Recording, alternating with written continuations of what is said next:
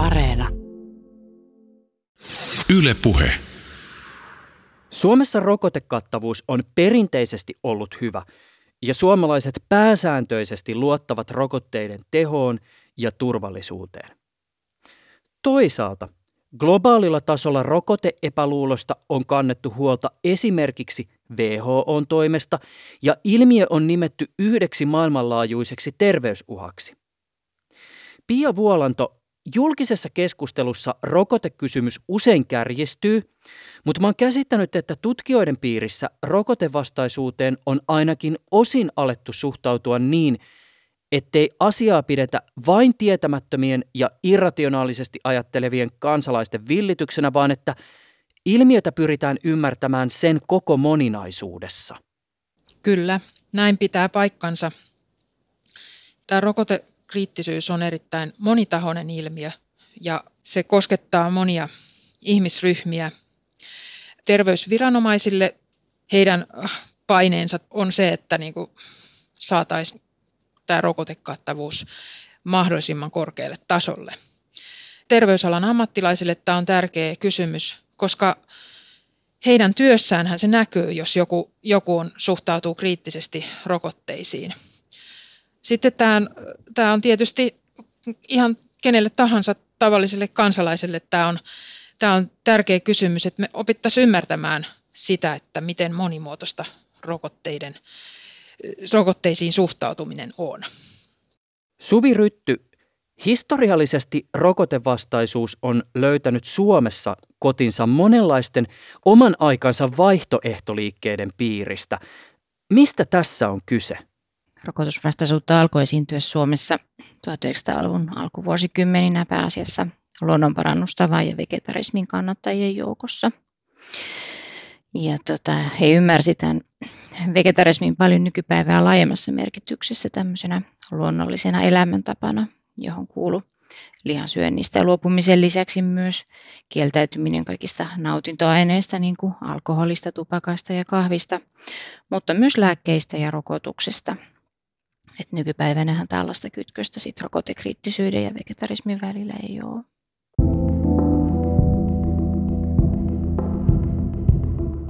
Kertoisitteko, keitä te olette? Mun nimeni on Pia Vuolanto. Mä oon Tampereen yliopistosta yliopistotutkija ja dosentti. Johdan tällaista hanketta kuin terveystieto ja asiantuntijuus vaihtoehtohoitoihin ja rokotteisiin liittyvä lääketiedekriittisyys 1900-luvun alusta nykypäivään. Mä oon Suvi Rytty. Mä oon tohtorikoulutettava Turun yliopiston Suomen historian oppiaineessa.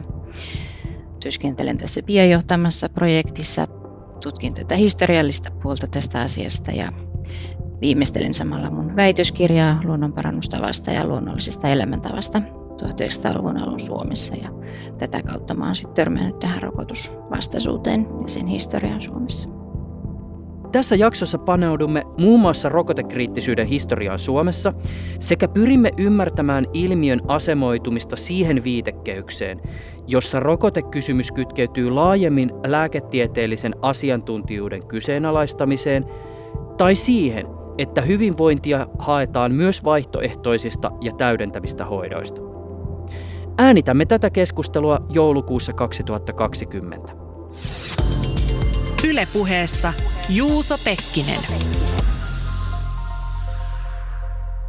Kun tämä teidän hanke lähti käyntiin, niin tuskin osasitte odottaa, että hankkeen edetessä koko ihmiskunta alkaa odottaa rokotetta, jonka toivotaan päättävän lähihistoriamme merkittävin pandemia.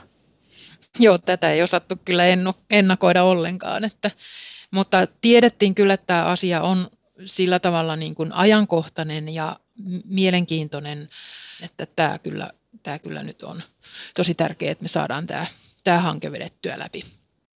Ihan yleisiä huomioita. Siis millä mielellä te olette seuranneet keskustelua koronarokotteen turvallisuudesta, siihen liittyvistä epäilyistä, rokotevastaisuudesta tai niistä tutkimuksista, joissa on selvitetty suomalaisten intoa ottaa koronarokote? Hesarihan julkaisi tässä kuussa tulokset Gallupistaan, jossa 56 prosenttia suomalaisista kertoi olevansa valmis ottamaan rokotteen. Runsas viidesosa ei kyselyn aikaan ottaisi rokotetta ja about saman verran löytyy epäröiviä. Miten te tätä kaikkea luette? Ihan vapaa sana. No mä ajattelen, että tämmöinen rokotteisiin liittyvä epäröinti uusien rokotteiden kohdalla on hyvin luonnollista ja näin on ollut ennenkin, että tämä on, tämä on hyvin normaali reaktio. Sitten on myös muistettava se, että, että kun tämä rokottaminen itsessään on nyt aika kaukana vielä, niin kuin monillekin ihmisryhmille. Se rokotteen niin kuin ottaminen ei ole ajankohtainen asia, niin silloin, silloin saatetaan vastata tuollaiseen kyselyyn, että joo, en, en vielä tiedä, otanko sitä rokotetta, kun, kun sitten niin kuin, sehän tiedetään, että tämä koronarokote tulee ensi, ensimmäiseksi niin kuin terveydenhuollon ammattilaisille ja riskiryhmille, niin sitten sit niin kuin se, että joku tavallinen kansalainen saattaa ajatella, että no mä voin miettiä sitä vielä ja päätän sen sitten vuoden kuluttua, että kun mulle sitä tarjotaan. Niin tavallaan lykkää sitä, lykkää sitä päätöstä ja kyselyä vastaa sitten tuolla tavalla, että vähän mietityttää ja epäröityttää. Tämä on tietysti laajempi kysymys, jota erityisesti sä, Pia, oot tutkinut, eli siis itsehoivakäytäntöjä, lääketiedekritiikkiä ja vaihtoehtohoitoja. Sä oot ollut mukana tutkimuksissa, joissa on selvitetty rokotekriittisten vanhempien ja vaihtoehtohoitoja käyttävien suomalaisten lisäksi myös esimerkiksi itsensä mittaajien ajattelua. Onko mä käsittänyt oikein?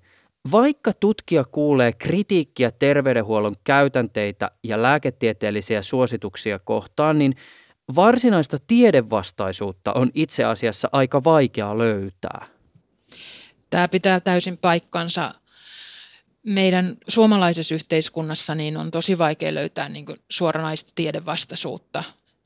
Tämmöistä tieteen kritiikkiä, mitä me löydetään tavallaan sitä epäluuloisuutta, sitä tieteen kaupallistumista vastaan ja sitten sitä, että onko tiede käytännöt niin kuin eettisiä ja otetaanko huomioon kaikki sivuvaikutukset, haittavaikutukset ja näin, niin sitähän kyllä, kyllä esiintyy. Tieteellinen tietohan on, on siinä mielessä myös niin kuin resurssi rokotekriittisillekin ihmisille, että mm, ihmiset niin kuin pitää tiedettä tärkeänä, haluaa, että tiede jatkaa niin kuin toimintaansa ja tieteellistä tietoa kertyy lisää. Ja lähinnä heidän, niin kuin he haluaisivat olla mukana siinä tieteellisen tiedon sekä siinä eettisten periaatteiden määrittelyssä että itse niin kuin tutkimuksen kysymysten määrittelyssä. Että tavallaan heidän toiveensa on se, että voisi toimia enemmän yhteisesti niin kuin tässä tieteen kanssa ja tavallaan, että sitä kansalaisten ääntä niin kuin kuultaisiin myös tieteellisten kysymysten asettelussa ja tieteellisten eettisten periaatteiden niin kuin määrittelyssä. Ja sitten myös tässä, tässä että kuinka kaupalliseksi tiede niin kuin muodostuu, että haluttaisiin olla siihen ottamassa kantaa ja haluttaisiin sitä niin kuin tavallaan muokata ja yhteisesti olla, olla siinä tekemässä. Sitä haluttaisiin, että tulisi ääni kuuluviin. Toisaalta se lienee myös syytä todeta ääneen, että vaihtoehtohoitojen ja niihin kytkeytyvän markkinan piirissä löytyy myös no itse muotoilisin näin, lähes epätoivoisia pyrkimyksiä hakea legitimiteettiä omalle asialle hyödyntäen luotettuja instituutioita. Siis epätieteellinen väite lääkärin suusta kuultuna saattaa luoda vaikutelman tieteellisyydestä ja mä oon törmännyt siihen, että kriittinen maininta lääketieteen alan lehdessä saatetaan esittää kuin kommentti olisi jonkinlaista hyväksyntää. Ja sitten jos terveysalan ammattilaisilta ei sitä hyväksyntää heru, niin koitetaan saada joku toimittaja lankaa, jotta nimi mainittaisiin jossain edes jonkinlaista arvostusta nauttivassa tiedotusvälineessä. Kyllä joo. Mä tunnistan tuon täysin, että niin kun, kyllä nimenomaan vaihtoehtohoitojen piirissä, erilaisten vaihtoehtoisten terveyskäytäntöjen piirissä, niin pyritään hankkimaan uskottavuutta niille hoidoille. Totta kai, koska ne on yhteiskunnallisesti kiistanalaisia alaisia ja sitten yhteiskunnallisesti ei hyväksytä, hyväksytä niitä. Ja sitten tämä jännite niin kuin tämän terveysalan ammattilaisten ja vaihtoehtoisten terapeuttien välillä on, on hyvin voimakas ja esitetään erityisesti mediassa myös varsin voimakkaana ja sitä myös yleensä polarisoidaan mediassa. Mutta tämä jännite, jännite on todella olennainen osa sitä niin kuin miksi vaihtoehtoiset terveyskäytännöt niin kuin haluaa sitten osoittaa monilla keinoin sitä, että ne on, ne on niin kuin uskottavia ja ne on tärkeitä. Ne pitäisi ottaa huomioon tässä, kun ajatellaan näitä erilaisia terveydenhoidamisen keinoja. Zoomataan vielä ihan pikkasen vieläkin laajempaan kuvaan. Mikä on se yhteiskunnallinen diskurssi, jonka osaksi tämä teidän tutkimusaiheenne asettuu? Siis lääketieteen piirissä puhutaan paljon ennakoivasta ja yksilöidystä terveydenhuollosta ja tehokkuuspaineet, ne koskee no toki terveydenhuoltoa, mutta monesta suunnasta myös yksilöäkin. Siis omasta terveydestä tulee kantaa vastuuta ja toisaalta niin lääketiede kuin hyvinvointikin perustuvat osin eivät välittömästi kansanterveydelliseen, vaan myös markkinalogiikkaan. Miten te sanallistatte sitä, että mitkä kehykset ovat tässä teidän tutkimuksessa olennaisia? Kyllä sama, mitä sä mainitsit tuossa, niin tota, tämä yksilökeskeisyys tietysti on yksi ja sitten tämä hyvinvointi, joka on nyt niin kuin hyvin pinnalla, siis että kaikki on niin kuin hyvinvoinnin kyllästämää tavallaan, tavallaan, että ajatellaan kaikki sen, sen terveyden ja terveellisten elämäntapojen kautta. Yhtäältä mä ajattelen niin, että myös terveydenhuollossa korostetaan sitä, että ihmisten pitää ottaa yksilöllisesti itse vastuuta terveydestään – ja nämä vaihtoehtoiset terveyskäytännöt sitten tietysti on sitä yksilön omaa vastuuta terveydestä. Omaa ajattelua, omaa, omaa kriittistä ajattelua siitä, että miten terveyttä pitää hoitaa. Se, he, he vastaavat juuri siihen niin yhteiskunnalliseen laajaan diskurssiin, mikä, mikä on meneillään, että, että tavallaan se, he ovat itse siitä vastuussa, miten heidän, heidän lapsensa tai heidän oma terveytensä voi mitä seurauksia on sillä, jos kriittisyys leimataan automaattisesti huuhaaksi? No se kyllä sivuuttaa ja ohittaa, ohittaa sitten nämä kriittisten ihmisten huolet. Mä näen, että se on hirveän vaarallista, että, että jos me ei kuunnella ihmisiä, joilla on epäröintiä, rokotteita tai mitä tahansa lääketieteen ulottuvuutta kohtaan, se kritiikki voi olla myös näitä suosituksia kohtaan, että ne eivät niin kuin ole sellaisia, että ne niin kuin pystyisi vastaamaan siihen yksilön tarpeeseen. Mun mielestä se on hyvin huolestuttavaa, jos ei oteta huomioon, että ihmiset suhtautuu kriittisesti. Ihmistä velvoitetaan ottamaan vastuuta siitä omasta terveydestä, mutta sitten saatetaan huutaa perään, mutta älä tolla tavalla ota. Mm. Ja sitten taas toisaalta, että meidän koko koulujärjestelmä pyrkii tuottamaan kriittiseen ajatteluun kykeneviä kansalaisia, ja sitten kun joku todella ajattelee kriittisesti vähän joka suunnassa, niin sitten taas toisaalta voidaan todeta, että no joo kyllä, että sanottiin, että ajattele kriittisesti, mutta älä ajattele tolla tavalla ja tässä asiassa kriittisesti. Mm. Siis vaihtoehtohoitojen puolellahan tämä nyt usein ilmenee sillä tavalla myöskin, että, että sitten tällainen kriittinen henkilö niin ei, ei niin kuin uskalla myöntää sitä, että olen muuten käyttänyt tällaista hoitoa. Rokotekriittisyydessä saattaa näkyä siinä, että vältellään sitten ö, vaikka menemästä sinne terveydenhoitajan vastaanotolle tai pitkitetään sitä rokotekeskustelua vaikka sen terveydenhoitajan tai lääkärin kanssa. Että, et sitten mun mielestä se keskusteluyhteyden kadottaminen on, on niin kuin kaikista hankalin asia tässä. Että jos me niin kuin menetetään se keskusteluyhteys, niin sitten me tavallaan meillä ei ole mitään kanavaa vaikuttaa sitten näiden ihmisten niin kuin terveyden ratkaisuihin. Ja, ja sitten toisaalta niin meidän pitää myös hyväksyä se, että, että on erilaisia ratkaisuja. Ihmiset tekee omia, omia päätöksiään ja niin aina, aina, aina tällaisissa terveyskysymyksissä niin ihmisillä on oikeus jättää lääke ottamatta, jättää rokote ottamatta. Näin se vaan on. Yksilöllä on se vapaus Tietysti tässä rokotekysymyksessä se on siinä mielessä hankala, että se yksilön päätös vaikuttaa siihen koko väestön rokotekattavuuteen ja immuniteettiin. Et siinä, siinä mielessä se on, se on hankala, mutta mä uskon, että tämän ilmiön kanssa meidän on vaan elettävä, meidän on opittava sitä kohtaamaan ja tunnistamaan sitä. Tämähän on kyllä erityisesti näihin rokotteisiin liittyen niin huomattu nimenomaan, että jos rokotteeseen pakotetaan, niin se herättää aina vastustusta. Mm. Että, että jos niin kuin, mitä tahansa ihmisryhmää se koskeekaan, koskee nyt vaikka sitten tätä tartuntatautilakia, joka muuttui sellaiseksi, että hoitohenkilökunnan on otettava tietyt rokotteet, niin siihen heräsi vastaka, vasta, vastustusta. Mm. Et sen, se niin kuin pakottaminen ei mun mielestä ole se tie, millä me nyt voidaan tässä toimia. Meidän pitää, pitää toimia sillä tavalla, että me ymmärretään se, että, että meitä on monen tapaisia ajattelijoita tässä yhteiskunnassa ja eri yhteiskunnissa myöskin koko maailman laajuisesti. Että meitä on monella tavalla ajattelevia ja monella tavalla terveyttään hoitavia ihmisiä. Eikä, ja se on, niin kuin, se on fakta. Ei, ei, mm. ei me tulla koskaan saavuttamaan sellaista, niin kuin, ö, sellaista yksimielisyyttä, koska tämä on tämä oikeus ihmisillä ajatella omista lähtökohdistaan siitäkin oikeudesta on paljon hyötyä, se, se on myös hyvä muistaa.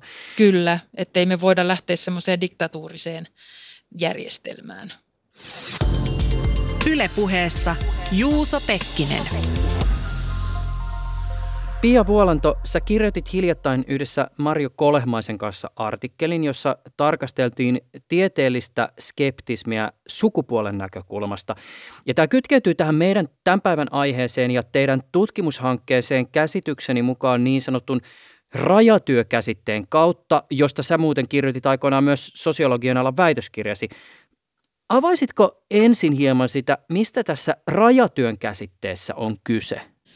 No, rajatyön käsite on lähtenyt liikkeelle siitä, että halutaan ymmärtää sitä, että miten tieteen ja epätieteen rajaa muodostetaan.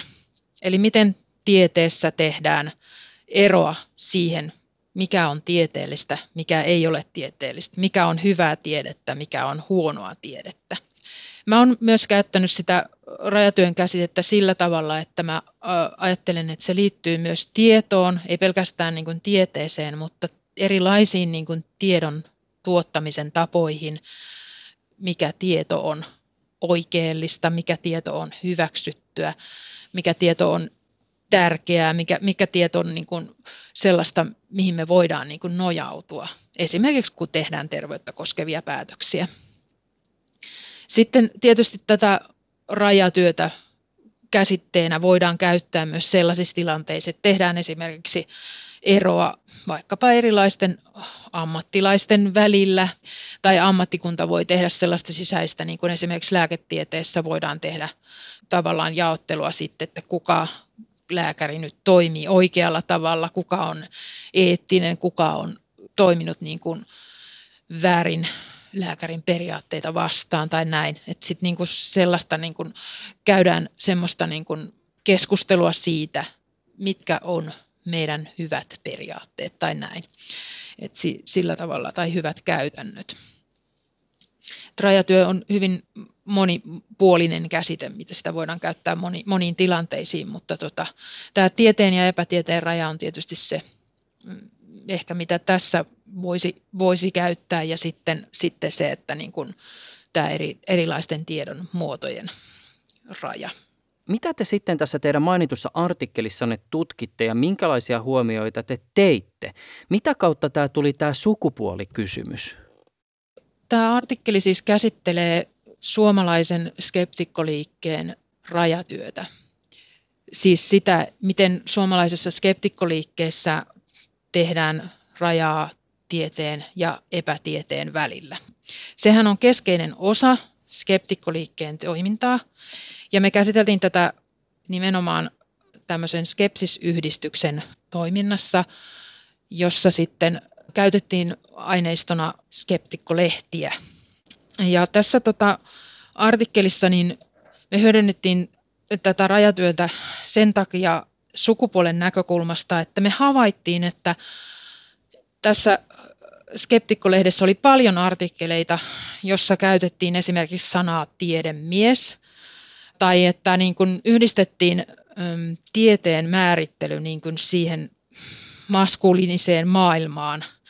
Ja sitten erityisesti sitten tämän suhteessa vaihtoehtohoitoihin, niin näitä vaihtoehtohoitoja jotenkin pidettiin kuuluvan niin kuin naisten maailmaan, niitä, niitä kutsuttiin naisten hömpäksi tai naisten huuhaaksi. Ja me tehtiin tämä artikkeli sen takia, koska me ajatellaan, että on merkitystä sillä, että miten puhumme tästä asiasta.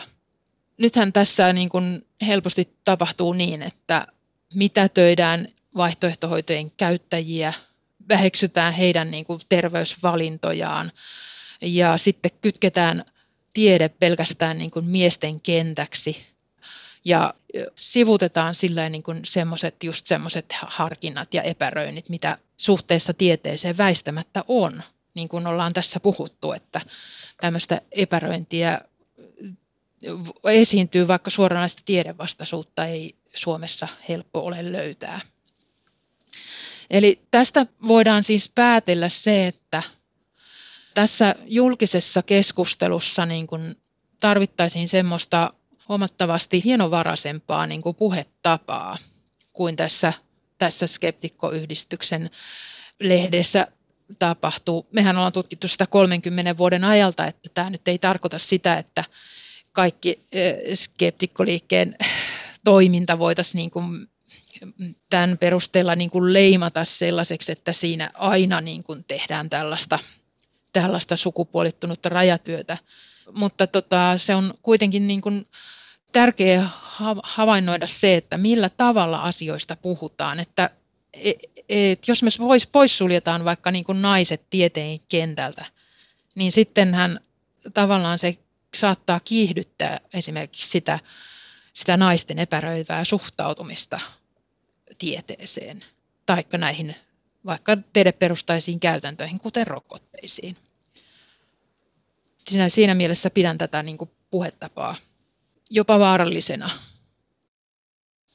Ihmiset on hyvin herkkiä sille, että miten heidän huoleensa suhtaudutaan nimenomaan terveydenhuollossa, tiedemaailmassa ja sitten näiden terveysviranomaisten taholta – niin meidän täytyy olla hyvin huolellisia siinä, että miten, miten me puhutaan tieteestä, ketä me sinne niin kuin lasketaan, ketä me sinne sisällytetään ja ke, kenelle, kenelle sitten taas kuuluu se huuhaan maailma tai niin kuin, kenelle se niin kuin retorisesti, mm. retorisesti rakennetaan se huuhaan maailma ja, ja kenelle se sitten niin kuin, ö, tavallaan se oikeassa olemisen oikeutus niin kuin annetaan, että – siinä mielessä. Ja tässä niin kuin myös tapahtuu sitä, mitä mä puhuin tuossa aikaisemmin, että tämä keskustelu on hyvin niin kuin polarisoitunut. Niin tota, kyllä tämmöinen retorinen kielen käyttö nimenomaan niin kuin kärjistää niitä polarisoitumisen keskusteluja. Mm. Et sitten siinä niin kuin tuntuu, että ei edes viitsi ottaa siihen kantaa, kun, kun se on niin, niin totaalista se kielenkäyttö ja, ja sitten niin kuin, että se menee sitten niin kuin tavallaan hukkaan. Siis se perustaltaan hyvä periaate, mikä, mikä skeptikkoliikkeen tavoitteena on, että puolustetaan tiedettä.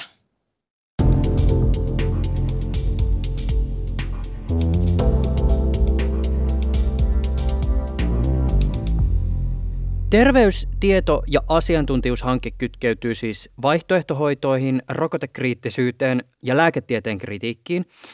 Me tietysti tämän keskustelun yhteydessä puhutaan paljon rokotekriittisyydestä ja rokotteiden vastustamisesta, mutta nyt esimerkiksi tämän koronarokotteen odottamisen yhteydessä Suomessakin asiantuntijat on nostaneet esille myös tämän rokoteepäröinnin ja siihen liittyvän ajatuksen. Siis ajatuksen siitä, että, että meillä on uusi rokote, totta kai se se saattaa jotakuta mietityttää. Ja se ei tarkoita sitä, että ollaan heti jossain niin energiahoitojen syvässä päässä. Mutta että mi, kun te puhutte rokotekriittisyydestä, niin mistä te tässä yhteydessä siis puhutte? Mä oon oikeastaan nyt tässä äh, viime aikoina mielistynyt tähän käsitteeseen rokoteepäröinti. Et mun mielestä se on niin kuin itse asiassa paljon, paljon parempi käsite kuin tämä rokotekriittisyys siinä mielessä, että se on tosiaan laajempi, niin kuin sanoit. Se on myös näissä kansainvälisissä tutkimuksissa ja suosituksissa tullut esiin, että se niin kuin laajimmaltaan käsittää kaikenlaisen epäröinnin. Nyt siinä on myös olennaista, että se käsitteenä sisältää sen, että ihminen saattaa olla kriittinen rokotuksia kohtaan, mutta silti ottaa sen rokotuksen tai antaa, antaa rokotuksen lapselleen. Että et se käsitteenä sisältää enemmän sitä, mitä, mitä me halutaan tutkia. Sitten ilman muuta näyttää siltä, että vaihtoehtohoitojen käyttö ei johda aina rokotteiden kritisoimiseen tai rokotteiden epäröintiin. Näissä vaihtoehtohoitojen käyttäjissä on paljon ihmisiä, jotka saattaa käyttää niitä hyvin satunnaisesti tai sitten niin, että kokeilee jotakin ja sitten jättää sen. Vain pieni osa vaihtoehtohoitojen käyttäjistä ei käytä myöskin rinnalla lääkärin tai terveydenhuollon palveluita. Suurin osa vaihtoehtohoitojen käyttäjistä käy myös lääkärissä tai terveydenhoitajalla, fysioterapeutilla, näin edelleen. Myös lääkäri voi olla rokotekriittinen, sairaanhoitaja voi olla rokotekriittinen tai kuka tahansa terveydenhuollon ammattilainen voi suhtautua rokotteisiin niin kuin kriittisesti tai epäröivästi. Jos historiallisesti katsotaan, että mikä yhteys rokotekriittisyydellä ja vaihtoehtoliikkeellä on, niin kyllähän siellä on yhteys. Eli 1800-luvun Euroopassa tämä rokotusvastaisuus oli vain yksi tämmöinen monista aatteista, jota siihen aikaan liikkui ja kierteli Euroopassa ja sen ympärille muodostui tämmöisiä yhteiskunnallisia liikkeitä, esimerkiksi Englannissa hyvin voimakas rokotusvastainen liike. Mutta sitten myöskin tämä rokotusvastaisuus oli aate, jonka moni muu vaihtoehtoliike otti mielellään omalle asialistalleen, koska se sopi heidän aatemaailmaansa jollain tavoin. Ja just sen takia tätä rokotusvastaisuutta alkoi esiintyä Suomessa 1900-luvun alussa näiden luonnonparannustavan kannattajien ja, ja vegetaristien joukossa. Sairauskäsityksen tasolla sopi heidän aatemaailmaansa ja sopi tähän luonnollisen elämäntavan ihanteeseen. Suvi Rytty, Rokotekriittisyys on kulkenut rokottamisen rinnalla niistä ihan ensimmäisistä isorokkorokotteista lähtien. Avaisitko hieman tätä, siis millä tavoin rokotteiden vastustaminen ilmiönä lähtee avautumaan? No joo, tosiaan tätä rokotekriittisyyttä, se ei ole siis nykypäivän ilmiö, vaan sitä on tosiaan rokotusta kritisoitu ja suoranaisesti vastustettu aina siitä ensimmäisestä, eli 1700-luvun lopulla kehitystä, kehitetystä isorokkorokotuksesta lähtien. No sitten tota, isorokkorokotusta vastaan esitetty kritiikki muuttui tällaiseksi rokotusvastaisuudeksi siinä vaiheessa, kun tästä isorokkorokotuksesta tuli pakollinen. Ja tämä tapahtui miltei kaikissa Euroopan maissa pääasiassa 1800-luvun kuluessa – Eli Suomessakin isorokkorokotus määrättiin pakolliseksi 1883 kaikille alle kaksivuotiaille lapsille ja tästä rokotuspakon laiminlyönnistä rangaistiin sakolla. Ja tämä rokotuspakko synnytti sitten kautta Euroopan tällaista rokotusvastasta liikehdintää ja, ja tosiaan erityisen laaja ja vaikutusvaltainen liike syntyi tuolla Iso-Britanniassa. Ja nämä rokotuspakkoa vastaan kampanjoivat yhteiskunnalliset liikkeet, ne tuotti ja levitti tietoa varsinkin näistä rokotuksen haitoista ja, ja heidän tavoitteenaan oli siis muokata yleistä mielipidettä rokotusvastaiselle kannalle ja erityisesti heidän päämääränään oli tämän rokotuspakon kumoaminen. Mutta tässä vielä, koska tämä on nähdäkseni tosi olennaista. Eli siis toki rokotteiden vastustamiselle on aina löytynyt terveydellisiä ja aatteellisiakin perusteita. Siis se, kuinka hyviä ne perusteet on tieteellisestä näkökulmasta, se on toki oman keskustelunsa paikka, mutta näiden pohjalle näitä argumentteja on rakentunut. Mutta se pakko näyttäisi kuitenkin ollen nimenomaan sitä rokotevastaisuuden ydinmehua. Joo, joo näin oli, että tota, tietysti siinä isorokkorokotuksessa siinä oli omia ongelmia. Siinä oli kaikenlaisia haittavaikutuksia ja sitten kun tämä tehtiin pakolliseksi ihmisille, että ne joutuu omat lapsensa altistamaan tällaiselle käytännölle, joka katsottiin, että se on vaarallinen terveydelle, niin totta kai se herätti sitten suuttumusta. Ja tässä ehkä just se, että ne oli ne pienet ja viattomat lapset, jotka siitä joutui kärsimään. Niin, tässä on todella ehkä myös syytä just sanallistaa tämä, että siinä vaiheessa, kun aletaan viiltelemään lapsia ja eh, haavoihin laittamaan jotakin isorokon sairastaneen ihmisen ruumiin nesteitä. Ja sitten vielä se, että koska todella niitä haittavaikutuksiakin nähtiin, niin se on tavallaan aika ymmärrettävää, että, että se epäilys herää.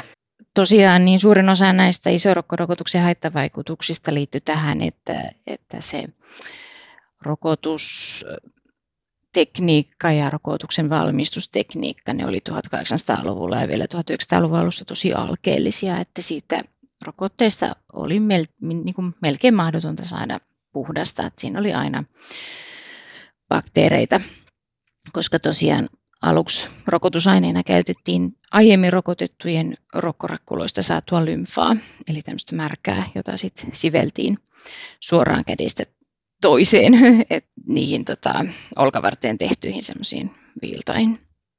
Ja tällä tavoin saatettiin vahingossa tosiaan siirtää ihmisestä toiseen myös muita taudin aiheuttia. Muutamissa tapauksissa oli vahingossa esimerkiksi syfilistä siirretty sit ihmisestä toiseen. Tämän ongelman korjaamiseksi Euroopan maissa siirryttiin 1800-luvun loppupuolella tuottamaan tätä isorokkorokotetta vasikoiden vatsanahassa.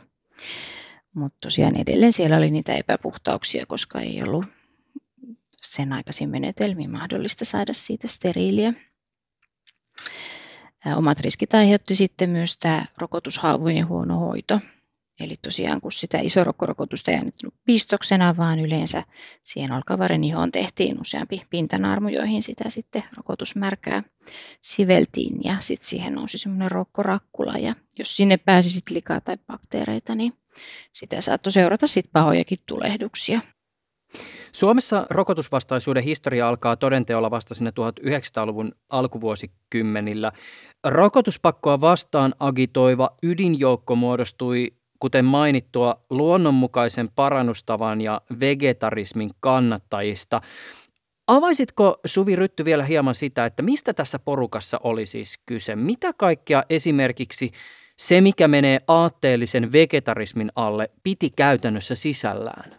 No sanotaan, aloitetaan tuosta luonnonparannustavasta. Luonnonparannustavassa oli kyse siitä, että hoidettiin kaikkia sairauksia luonnonmukaisin keinoin, eli vedellä ja auringonvalolla ja raittiilla ilmalla ja sitten vältettiin näitä nautintoaineita ja rokotusta ja lääkkeitä. Ja tämä liittyy tosiaan sitten tähän vegetarismiin, koska se vegetarismi miellettiin tämmöiseksi luonnolliseksi elämäntavaksi johon sitten liittyy tämä luonnonmukainen ruumiinhoito ja sitten se, että, että kieltäydyttiin tosiaan syömästä sitä lihaa, mutta sitten piti noudattaa myöskin oikeita elämäntapoja, jotka oli hyvin moraalisia elämäntapoja myös, että piti kieltäytyä niistä nautintoaineista ja alkoholista ja tupakasta ja kahvista ja, ja tosiaan sitten siihen kuuluu tämä rokotuksen ja lääkkeiden vastustus. Ja, ja tämä että minkä takia he nyt sit sitä rokotusta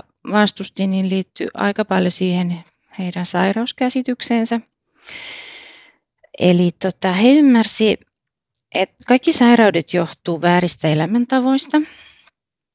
Ja tarkemmin sanottuna sitä, että jos sä joit alkoholia, poltit tupakkaa, niin ne toi ruumiiseen niin sanottuja vieraita aineita, jotka suisti sen ruumiin toiminnot jollakin lailla niin kuin epätasapainoon.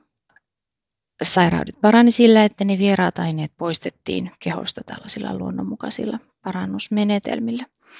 Ja nyt tämä rokotus oli yksi pahimmista näistä vieraiden aineiden lähteistä sitten. Hyvin usein tämän rokotusaineen väitettiin myrkyttävän vereen. Et sillä ei tarkoitettu sellaista nykypäivän kemiallista myrkkyä, vaan sitä, että se, se rokotus heikensi siinä veressä piilevää ruumiin elinvoimaa ja sitä kautta se sitten heikensi vastustuskykyä kaikkia tauteja vastaan. Ja tosiaan tällä lailla sitten selitettiin ne rokotuksen välittömät haittavaikutukset, mutta sitten myöskin kaikki aikuisilla puhkeavat taudit, esimerkiksi syöpä tai tuberkuloosi. Ja tota, tällä pakollisella rokotuksella selitettiin esimerkiksi sitä, että minkä takia tuberkuloosia oli niin valtavan paljon 1900-luvun alun Suomessa. Ja tosiaan vaikka tällainen sairauskäsitys kuulostaakin nykypäivänä aika hassulta, niin kyse ei ollut tyhmyydestä tai tiedon puutteesta, koska nämä luonnonparannustavan ja vegetarismin kannattajat oli pääasiassa tämmöistä kouluja käynyttä keskiluokkaista väkeä. Mutta heillä oli omat syynsä, että minkä takia he ei halunneet hyväksyä lääketieteen sairauskäsitystä. Ja yksi syy oli just se, että nämä ihmiset usko, että ne sairaudet johtuu vääristä ja moraalittomista elämäntavoista, esimerkiksi lihansyönnistä ja nautintoaineiden käytöstä. Ja että ne parani, kun eli elämäntavat korjattiin. Eli siis samalla näissä oikeissa ja väärissä elämäntavoissa oli kyse siitä, että elikö ihminen hyveellisesti vai paheellisesti. No nyt sitten kun lääketieteen näkemys oli se, että sairaudet on tällaisia ulkoapäin hyökkääviä olioita, esimerkiksi bakteereita. Ja ne valitsi uhrinsa sattumanvaraisesti. Ne ei piitannut siitä, että elikö se ihminen hyveellisesti vai paheellisesti sitten näiden luonnonparannustavan ja, ja vegetarismin kannattajien mielestä, jos niitä sairauksia hoidettiin lääkkeillä tai niitä ennaltaehkäistiin rokotuksella, niin se antoi ihmiselle luvan olla huolehtimatta siitä omasta terveydestään. Se antoi luvan elää moraalittomasti ja rypeä vaikka missä synnissä.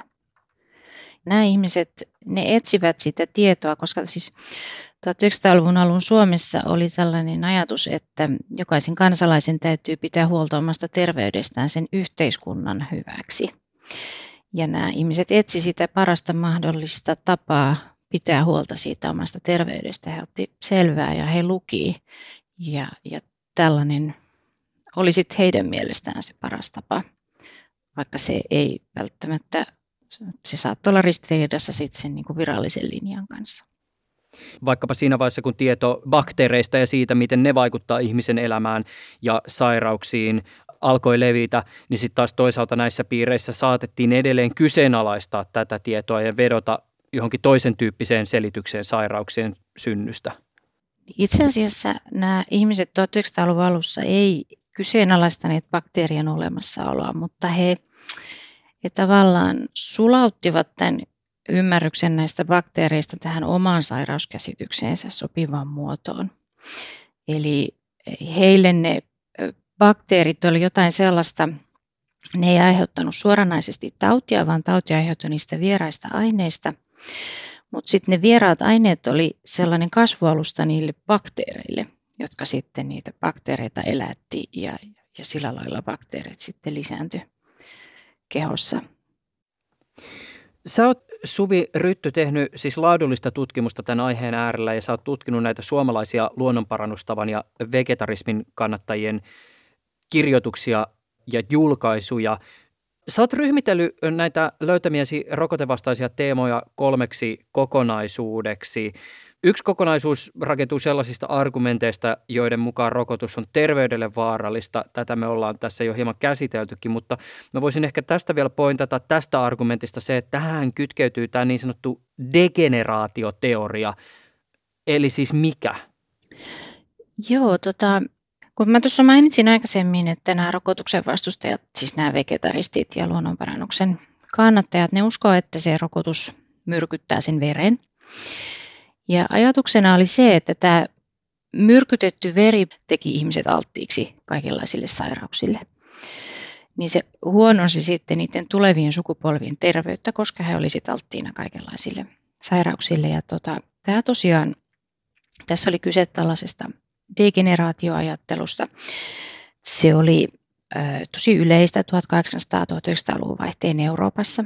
Eli ajateltiin, että ihmiskunta nyt kokonaisuudessaan, varsinkin sivistysvaltioiden ihmiset, niin he niin kuin ruumiillisesti ja henkisesti ja moraalisesti on rappeutumassa.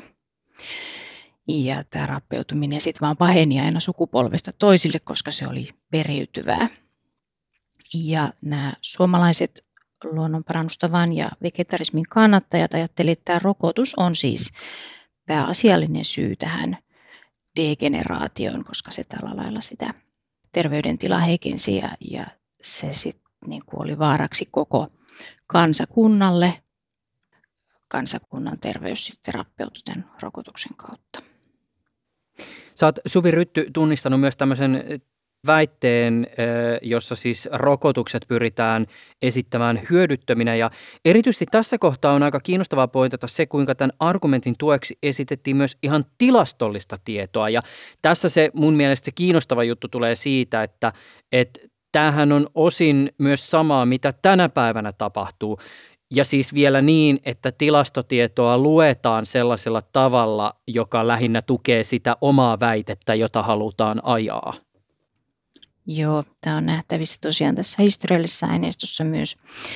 Eli ensisijaisesti tämä kokemus siitä, että rokotus oli hyödytön, niin, niin se johtui siitä, että iso rokkoa oli tosi vähän enää Suomessa 1900-luvun alussa, että sisällissodan vuosina se lisääntyi, mutta muutoin niin se oli jo aika harvinainen, koska se rokotus oli onnistunut sitä aika hyvin hävittämään. Mutta tosiaan sitten tässä kansainvälisessä rokotusvastaisessa propagandassa käytettiin paljon tilastotietoa. Sitähän oli alun perin alettu kerätä valtioiden tarpeisiin. Tilastot käsitteli rokotettuja ja rokottamattomia ja miten paljon ihmisiä oli rokottamattomia oli kuollut ja, ja näin poispäin. Mutta nykyään tiedetään, että nämä vanhat rokotustilastot on tosi epäluotettavia, koska ne sen vanhat keräysperiaatteet ja keräystavat oli aika epäsystemaattisia. Ja tosiaan sit niitä oli tilastoja, oli sitten rokotuksen vastustajien helppo tulkita sillä lailla itselle sopivalla tavalla, että sieltä etsittiin niitä asioita, jotka tuki niitä omia väitteitä. Ja sitten näiden tilastojen avulla pysty, pyrittiin just todistamaan, että osa rokotetuistakin olisi sairastunut isorokkoon ja ja tämä kuolleisuus isorokkoon olisi jopa korkeampi rokotetuilla kuin rokottamattomilla. Tämä, että se osa rokotetuista sairastui isorokkoon, niin se oli sinänsä fakta, että aluksi ei tajuttu, että se rokotus antaa suojan vain noin kymmeneksi vuodeksi. Et sen takia niitä sitten ihmisiä alkoi sairastua uudestaan, ennen kuin sitten tajuttiin, että pitää alkaa uudestaan rokottaa, uudelleen rokottamaan ihmisiä. Ja rokotteiden moraalittomuuden olemus pyrittiin jotenkin jäsentämään laajemminkin kysymyksenä kansalaisten ja valtion välisestä suhteesta. Siis, että mitä valtio saa kansalaisten puolesta päättää. Joo, tämä on tosi, tosi laaja teema, tämä, tämä moraalittomuus. Eli äm, ajatus siitä, että se rokotus oli moraaliton, se ulottui tosiaan aina sieltä rokotustoiminnan motiiveista sinne rokotusaineen valmistukseen ja sitten sen rokotuksen seurauksiin. Eli ensinnäkin äm, näitä näiden rokotusta puolustavien lääkäreiden väitettiin ää, ikään kuin moraalittomasti ajavan vain omia rahallisia etujaan ja arvovaltansa säilyttämistä tällä, että he yrittivät tätä rokotusta edistää. Kuulostaa tutulta. Joo, ja sitten toiseksi tota, tämä rokotusaineen valmistaminen vasikoissa, niin sehän soti vegetaristien tällaisia eläinsuojelullisia pyrkimyksiä vastaan – Eli se rokotusaineen valmistaminen vasikoiden vatsanahassa, niin sehän tuotti kärsimystä eläimille ja sen jälkeen ne vielä teurastettiin. Tähän voisi huomauttaa, että vaikka tosiaan 1900-luvun alun vegetaristit uskoki, että eläimillä oli sama oikeus elämään kuin ihmiselläkin, niin tuon ajan vegetarismi oli kuitenkin hyvin ihmiskeskeistä vielä. Eli varsinaisen turmionsa tämä eläinten huono kohtelu ja tappaminen aiheutti sen kautta, että sen uskottiin raistavan ja turmelevan ihmisen sielun. Ja tämä sitten johti ihmisen tähän synnilliseen elämään ja harrastamaan kaikenlaisia moraalittomuuksia, niin kuin juopottelemaan tai, tai, tai harrastamaan tällaista löyhää seksiä. No tota, kolmanneksi sitten, koska tämä isorokkorokotus perustuu eläinperäisen taudin eli lehmärokon siirtämiseen ihmiseen, niin nämä rokotuksen vastustajat uskovat, että sen rokotuksen mukana ihmiseen siirtyi myös nämä eläimen ominaisuudet, jotka aiheutti sitten tällaisia taipumuksia alhaisiin ja eläimellisiin himoihin. Eli taas ollaan tässä sitten tämän moraalittoman elämän partaalla, että ajateltiin, että tästä seuraa kontrolloimatonta seksuaaliviettiä tai viinahimoa. Tämä pelko tämän rokotuksen kautta tapahtuvasta eläin- ja ihmismaailman sekoittumisesta, niin tämähän on yksi vanhimmista rokotukseen liittyvistä peloista. Et esimerkiksi 1800-luvulta on olemassa tällainen kuuluisa brittiläinen pilakuva tästä aiheesta, että siinä on kuvattu rokotuksen seurauksena ihmisille on kasvanut sarvia ja häntiä ja sorkkia.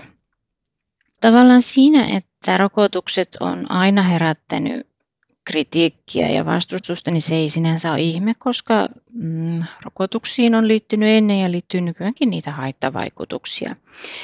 Ja, ja ne on ollut se pääasiallisin syy vastustaa tai kritisoida rokotusta. Ja erityisesti siis pelot, jotka liittyy haittavaikutukset. Ei ne välttämättä ole ollut omakohtaisesti koettuja, mutta se riittää, että joku on kokenut, niin siitä syntyy pelko, että osuuko se omalle kohdalle.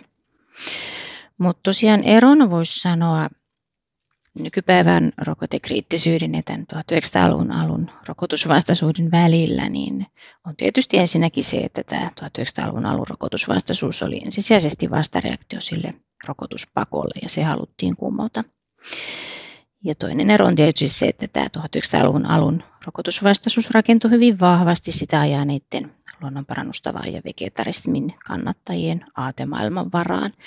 Ja tällaista sitten ei tässä nykypäivän kriittisyydessä ole nähtävissä. Ja sitten tietysti mä sanoisin tuohon ehkä lisäksi vielä sen, että tietysti tämä rokotteiden saavutettavuus ja terveyspalvelujen saavutettavuus on nykypäivänä parempi kuin ennen, että, että se on tavallaan siinä mielessä niin kuin kaikkien on mahdollista ottaa rokotteita ehkä paremmin kuin silloin 1900-luvun alussa, vai mitä mieltä Suvi olet siitä? Joo, se on totta, että tota, kyllä se rokotustoiminta varsinkin 1800-luvulla se takelteli aika paljon ja mä oon ymmärtänyt, että ilmeisesti tämä rokotuspakkolaki, niin se ei niinkään vaikuttanut rokotuskattavuuden lisääntymiseen, vaan siihen, että viranomaisten toiminta se tehostui tässä rokotusasiassa. Ylepuheessa Juuso Pekkinen. En ota tässä nyt kantaa siihen, onko oman järjen käyttäminen järkevää, mutta ehkä siis lienee kuitenkin syytä huomioida se, että Tämän päivän vastakulttuurit ja vaihtoehtoiset ajattelutavat pyrkivät vetoamaan nimenomaan yksilön kykyyn itse kerätä ja jäsentää tietoa ja tehdä sen pohjalta omaa elämää koskevia päätöksiä. Kyllä, näin, näin voidaan sanoa. Ja sitten tota, mutta tietysti onhan tässä nyt yhteisöllisiäkin piirteitä, että tota, ihmiset sitten niin kuin tämmöisissä tietyissä omissa kuplissaan tai yhteisöissään myös toimii ehkä samalla tavalla tai, tai niitä ajattelutapoja kumuloituu johonkin tiettyihin yhteisöihin. Et kyllä sitäkin on niin tietysti havaittavissa, mutta, mutta kyllä tuo yksilön, yksilön omat ratkaisut ja niiden korostaminen on kyllä tässä ajassa merkittävää. Mä jatkan vielä tästä pikkasen ja mä voin sen verran sanoa, että mulla on tässä niin siinä suhteessa omakohtaista kokemusta taka-ajatuksena, että kun mä oon käynyt paljon keskusteluja semmoisten ihmisten kanssa, joita voidaan ehkä nimenomaan luokitella tämmöisiksi tosi aktiivisiksi tiedonhakijoiksi, niin mä jotenkin mietin tätä, että onko tämä asian, siis tämän nimenomaan tämän aktiivisen toimijuuden ymmärtäminen ehkä myös aika olennainen juttu se terveydenhuollon näkökulmasta, koska mä ainakin ajattelen ja on kokenut niin, että jos joku on resurssoinut johonkin oman elämänsä tutkimusprojektiin huomattavia määriä aikaa ja vaivaa, niin se ei ole kyllä ehkä kauhean hedelmällistä tulla sitten asiantuntijana takki auki toteamaan parilla lauseella, että toihan on ihan huuhaata ja potaskaa. Joo, tämä, tämä pitää paikkansa ja nimenomaan se, että sitten niin kuin siinä terveydenhuollon vastaanotolla, jolla valitettavasti on aikaa ehkä 15 minuuttia, niin sitten siinä, siinä tota niin kuin sivutetaan jollain olankohautuksella se, että ihminen on käyttänyt siihen tosi paljon aikaa, että hän on niin kuin hankkinut, hankkinut tietoa ja muodostanut sitä omaa terveyskäsitystään juuri niin kuin on odotettukin häneltä tällaiselta yksilötoimijalta, joka ottaa vastuuta omasta terveydestään. Että siinä, siinä se tulee se semmoinen niin kuin, ö, törmäyskohta, että kyllä se niin kuin vaan yksinkertaisesti niin on, että terveydenhuollossa pitäisi olla aikaa näiden asioiden käsittelyyn. Ja tietysti se, mä tiedostan sen, että se asettaa hirveästi taas paineita jo ennestäänkin paineistetuille terveysalan ammattilaisille. mutta se on myös terveydenhuoltojärjestelmän kysymys. Miten paljon arvostetaan sitten terveysalan ammattilaisia, miten paljon heidän ajankäytölleen annetaan niin sitä, sitä mahdollisuutta ja resursseja. Et kyllä se on niin kuin järjestelmätason kysymys sitten, että annetaanko siihen, siihen mahdollisuutta siihen kohtaamiseen. Tämä on, tämä on varmasti ennen kaikkea sitten näiden, näiden kriittisten asiakkaiden kanssa todella tärkeä asia. Mä näkisin myös sillä tavalla, että ammattilaiset tarvii tähän ihan tukea ja mahdollisesti myös vertaistukea, että, että kuinka he niin sitten toimii näiden asiakkaiden kanssa ja, ja, ja sitten, että miten muut terveysalan ammattilaiset, tarvitaan sitä jakamista siitä, että miten muut terveysalan ammattilaiset on toiminut näiden, näiden kriittisten asiakkaiden kanssa. Liittyy tämä kritiikki sitten, sitten lääketieteeseen tieteenä tai, tai sitten näihin terveyskäytäntöihin tai, tai sitten näihin suosituksiin ihan, ihan millä tasolla vaan. Tämä on mun mielestä todella tärkeää tässä, että ihmiset tulisivat kuulluiksi ja ihmiset saisivat niin kuin rauhassa pohtia ammattilaisten kanssa, miten he toimivat ja pysty sitten niin kuin muodostamaan sen terveyskäsityksen siinä dialogissa. Se on, se on todella, todella tärkeä ja tässä, tässä nyt se terveydenhuoltojärjestelmän kulma, kivi ja kysymys sitten, mihin meidän pitää pureutua.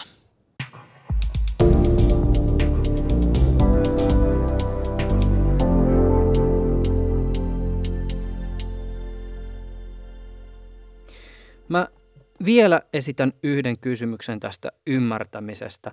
Ö, siis on monia, jotka pitävät rokotteista kieltäytymistä ja rokotteiden vastustamista itsekkäänä, typeränä ja vastuuttomana. Eikä ole kovin vaikeaa rakentaa vahvoja argumentteja tämän ajatuksen tueksi. On myös helppo löytää perusteita sille, miksi perinteinen lääketiede ei kaikissa kohdissa ymmärrä ja miksi se näyttäytyy joskus niin jäykkänä. Siis rajat ovat tiukat, ei pelkästään käytännöllisistä syistä, siis resursseja on rajallisesti, kiirettä on paljon, vaan koska pelissä ei ole vain terveys ja henki, vaan myös se legitimiteetti ja uskottavuus. Mitä te vastaatte sellaiselle ihmiselle, joka näkee ymmärtämisen porttina, jonka kautta epätieteellisyys pääsee luikertelemaan tieteen kentälle?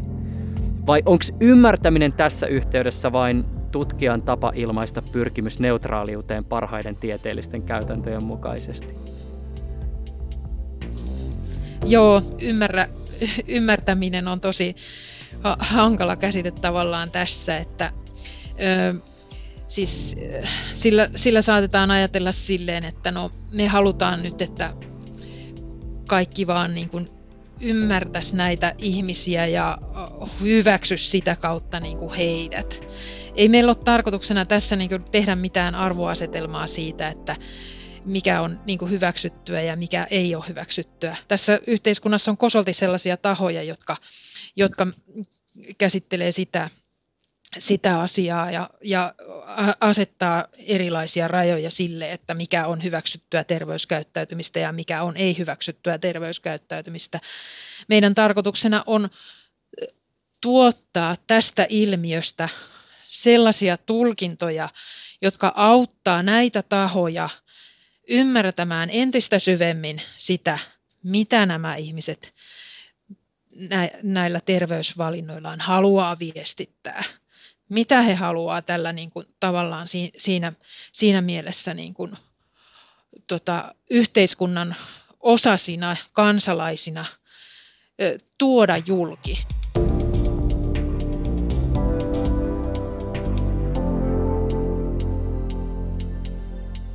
Pia Vuolanto, Suvi Rytty, kiitokset teille tästä haastattelusta. Kiitos mielenkiintoisesta keskustelusta. Samoin. Ylepuheessa Juuso Pekkinen.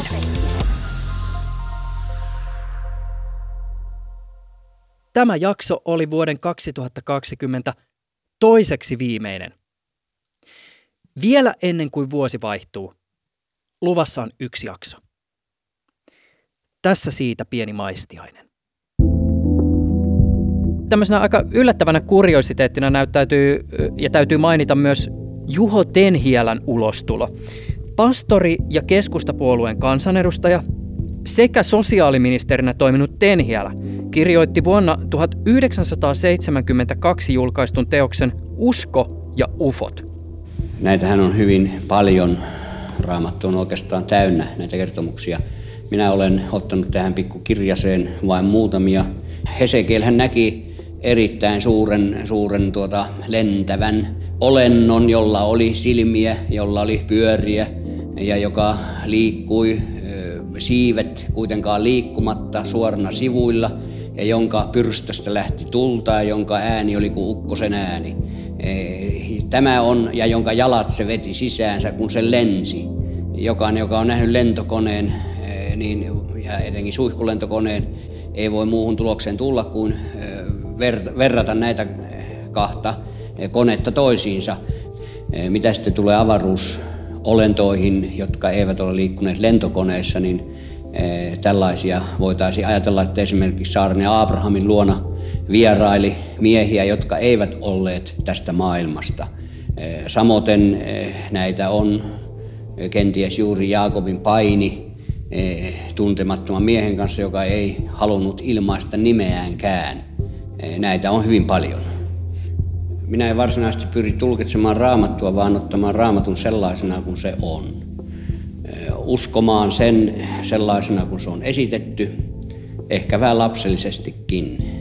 Tämä Tenhielän kirja, niin se ei ole mikään, mikään tämmöinen ufokirjallisuuden merkkiteos niin kuin sinänsä, mutta se on erittäin paljastava tapaus kahdessa mielessä. Ensinnäkin se, että, että tuollaisessa asemassa oleva ihminen, sivistynyt, koulutettu, on ensinnäkin ottanut nämä asiat niin kuin omakseen, on omaksunut näitä Dänikenismin ideoita ja pitää niitä niin kuin itse varten otettavana. Se on niin kuin huikeaa. Mutta tuota, se, että tämmöisessä asemassa oleva ihminen, tunnettu poliitikko, pastori, hän voi tehdä tämmöisen kirjan ja ehdottaa tämmöisiä ideoita. Ja ei häntä, niin kuin nykypäivänä jos näissä tapahtuisi, niin somemaailmahan murskaisi hänet hengiltä. Ei häntä tämän takia niin kuin kölin alta vedetty. Tämä Tenhielän kirja kertoo paljon tuosta ajasta ja sitä mentaliteetistä, joka silloin oli, että kyllä näihin kysymyksiin niin kuin kuka tahansa pystyy silloin niin kuin paneutumaan ja pitämään näitä niin kuin mahdollisina ja myöskin kertomaan sen ääneen.